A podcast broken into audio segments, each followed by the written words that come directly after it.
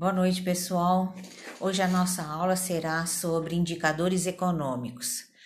Nós vamos dividir esse tema em duas partes. Hoje trataremos da primeira parte sobre o conceito do, de indicadores, que são conjunto de dados que dão uma ideia da situação da economia de um país, estado ou município em um determinado período de tempo.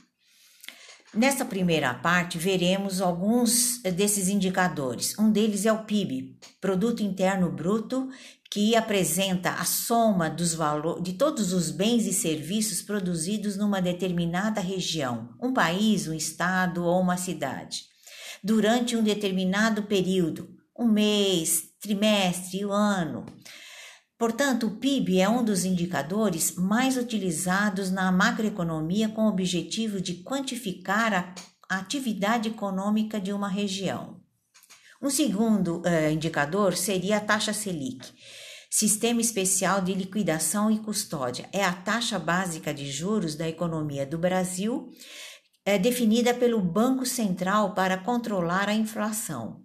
Essa taxa é usada pelo governo a cargo do Banco Central do Brasil para que haja controle na emissão, na compra e na venda de títulos públicos. São os ativos de renda fixa. Um terceiro indicador é o investimento estrangeiro, que são os recursos, os dinheiros que entram no Brasil e vão para o setor produtivo da economia, setor primário, secundário e terciário. Um quarto indicador é a balança comercial, que representa as importações e exportações de bens entre os países. Dizemos que a balança comercial está favorável quando este exporta mais do que importa. Quinto, preços administrados são os preços controlados pelo, pelo Estado.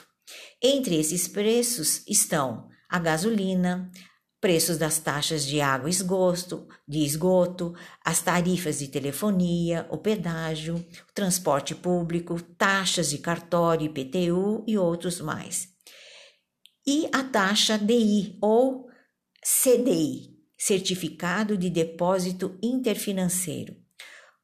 Os bancos às vezes precisam de dinheiro para encerrar o seu caixa em função de algum resgate monetário muito alto que foi feito em algum momento. Então, ele pega dinheiro emprestado de um outro banco por prazos curtíssimos, como um dia, gerando então a famosa taxa CDI ok? Por hoje é só, meus amores. É a primeira, trata então da primeira parte. Na próxima aula fal falaremos da parte 2 dos indicadores financeiros. Abraços.